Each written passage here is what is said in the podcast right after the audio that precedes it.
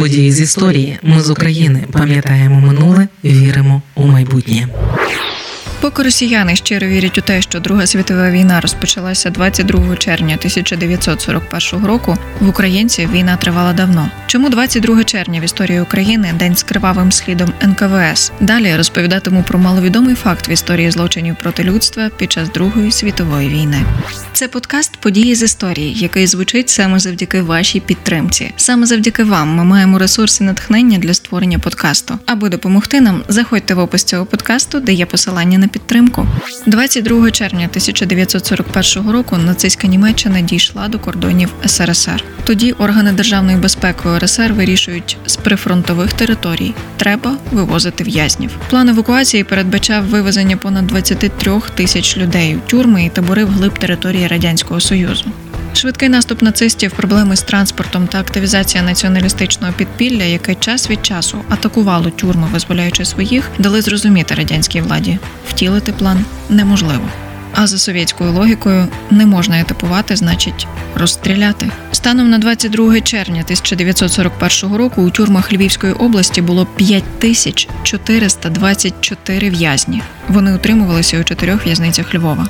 Коли львівські тюрми стали переповнені, а тільки для прикладу у тюрмі номер 1 при ліміті півтори тисячі людей перебувало понад три з половиною. Частину в'язнів відправили до Золочева, де їх утримували у місцевому замку.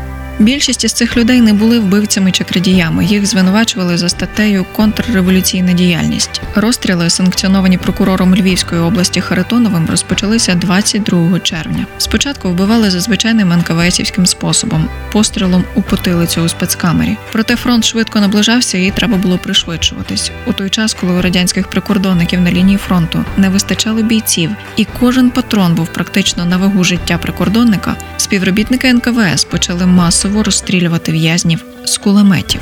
Тюрма номер 1 на вулиці Лонського у Львові була найбільшим комплексом НКВС. Донині у підвалах збереглися камери, у яких спершу вбивали по одному, а потім заганяли групами і через вікно дверей кидали гранати. Тільки тут за тиждень совєти вбили понад півтори тисячі в'язнів. Всього ж кількість жертв у Львові орієнтовно 2,5 тисячі людей. Однак точної цифри не знає ніхто.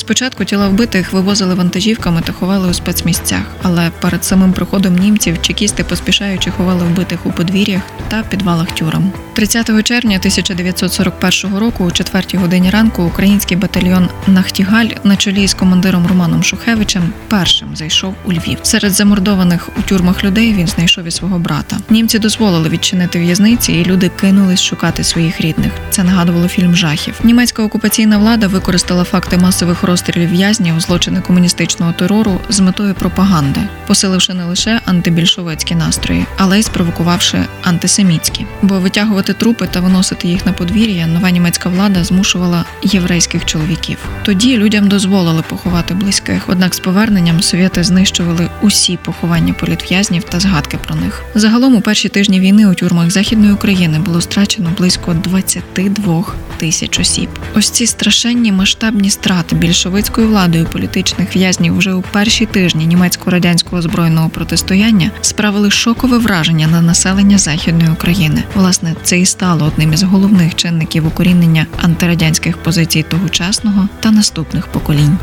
Ми з України важливо знати історію і розповідати історії. Найважливіше, що ми повинні дати нашим дітям, це коріння і крила.